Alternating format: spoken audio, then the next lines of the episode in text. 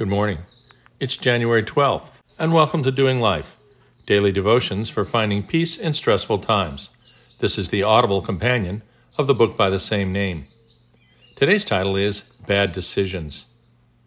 Trust in the Lord with all your heart, and lean not to your own understanding. In all your ways acknowledge him, and he will make straight your paths. Proverbs 3, 5-6, NIV. We've all made bad decisions, and some of us very bad. Maybe you got behind the wheel after too many drinks, or felt so much pressure to pass that you cheated on that test, or just knew this person was the one for you and cheated on your spouse or partner. You may have cheated on your taxes, lied about being sick, left a store without paying for something, decided the speed limit didn't apply to you, or just set off on a hike in a canyon by yourself with no phone signal when you knew a storm was coming. Sometimes we just feel like there's no other option, and sometimes we just don't consider the potential consequences at all.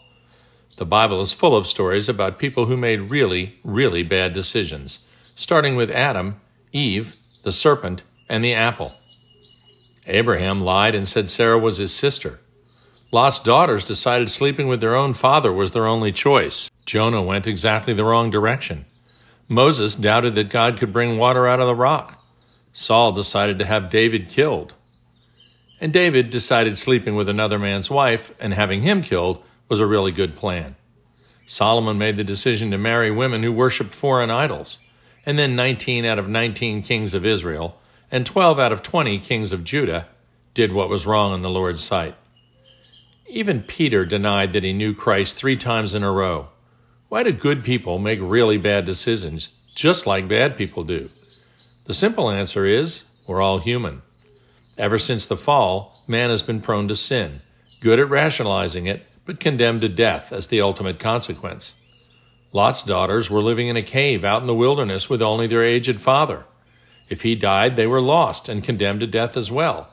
They felt like being impregnated by their father, their only choice to keep the family alive, or at least so they rationalized. Really? Why didn't they just go back to Abraham? Why don't we just study harder for the next test? Save money for our taxes, make an effort to remember why we fell in love with our spouse in the first place. We Christians believe that only by the grace of God, through faith in Christ, can we avoid the punishment of sin that is death. But while not all bad decisions are sinful, there is a way to avoid them or at least diminish the frequency of them. In every one of the biblical examples above, the person making the bad decision failed to do one thing. They never trusted or consulted God. God's people were created by him to be in relationship with him and dependence on him. Our natural tendency ever since reaching the age of 2 is to do it by ourselves. But the right way to avoid wrong decisions is to bring them to the Lord in prayer, search the Word of God, and consult other believers. This is why fellowship through a community of believers is critical.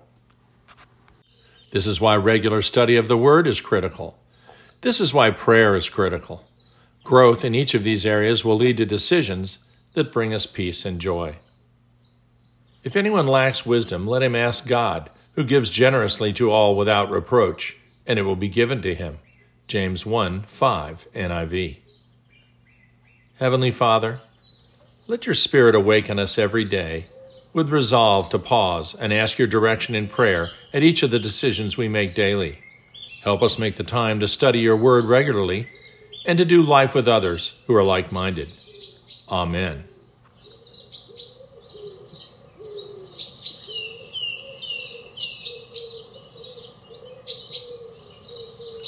We'll see you tomorrow.